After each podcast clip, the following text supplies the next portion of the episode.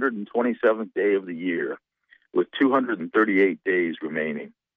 This evening, given a clear night sky, locate the Big Dipper and follow an imaginary line along the curve in the Dipper's handle until arriving at a bright orange star known as Arcturus in the constellation Bootes, also known as the herdsman or the bear guard. The complete astronomical phrase is follow the arc to Arcturus and drive a spike to Spica, which is really two stars together in the constellation Virgo. Yesterday, Baseball Hall of Famer Willie Mays turned 87 years young. I say this because for going on the past four months, I've been rubbing elbows with neighbors of my mother at a local retirement home in Orono, where the average age of many of the residents in the assisted living units is in the mid 90s. More than a few of the folks there believe in the adage that the key to longevity is in trying new things. Opportunities there abound, which is logical considering that the tenants bring a variety of life experiences to their retirement community. Maybe I'll make it to the mid 90s. Variety has been my thing all of my life. Donald Rumsfeld, during the initial invasion of Iraq 15 years ago or so, was playing with the media, instructing them on the variety of approaches he was attempting as Secretary of Defense. He spoke of the knowns and the unknowns, and of the known unknowns, as differentiated from the unknown unknowns. When he mentioned that phrase, I couldn't help but think of Charles Schulz, veteran of World War II and the creator of the cartoon series known as Peanuts, in which Charlie Brown was wont to voice all sorts of wonderful things, such as, I don't understand what it is I don't understand.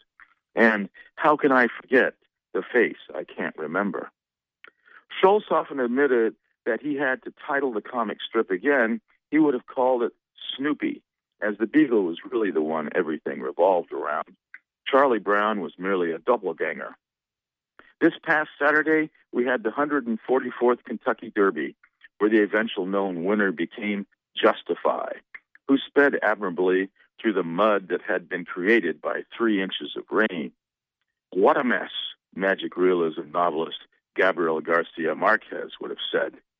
And this past Wednesday at the University of Maine, on a day traditionally set aside for community activity oriented toward the public good and known as Maine Day, UMaine students got together for the second annual meal packout, where several tens of thousands of boxed meals were assembled and placed in cartons and sent off to food pantries throughout the local area. Between now and next week, another semester winds down while the landscape opens up in lush greenery with buds burgeoning to leaves as daylight increases. In just spring, quoth E. E. Cummings, when the goat footed balloon man whistles far and wee. From Orono, Maine, happy spring. Of course, by now I need to tell you that this, this next number rose straight to the top of the charts in Turlock, California. Numero uno and stayed there for a week or two. They love us in Turlock, and we love them for that.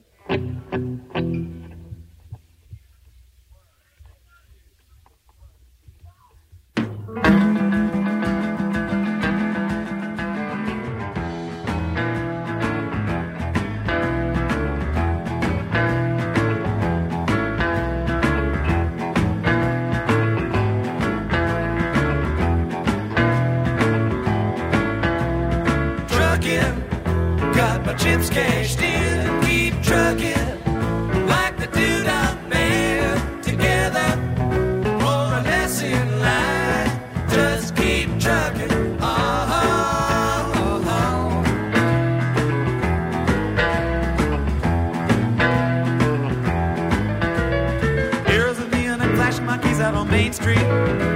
Chicago, New York, Detroit, and it's on the same street. Your typical city involved in a typical daydream.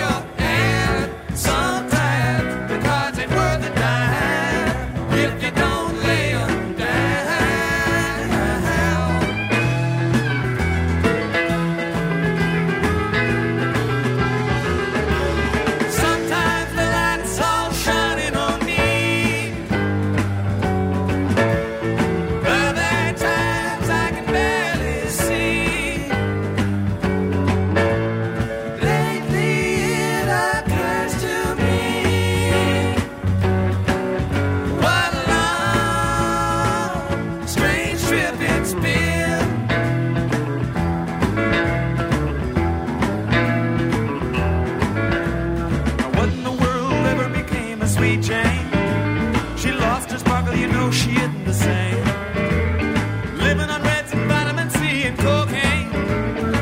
All a friend can say is ain't it a shame? Trucking up to Buffalo, I've been thinking you got to mellow slow. It takes time, you pick a place to go and just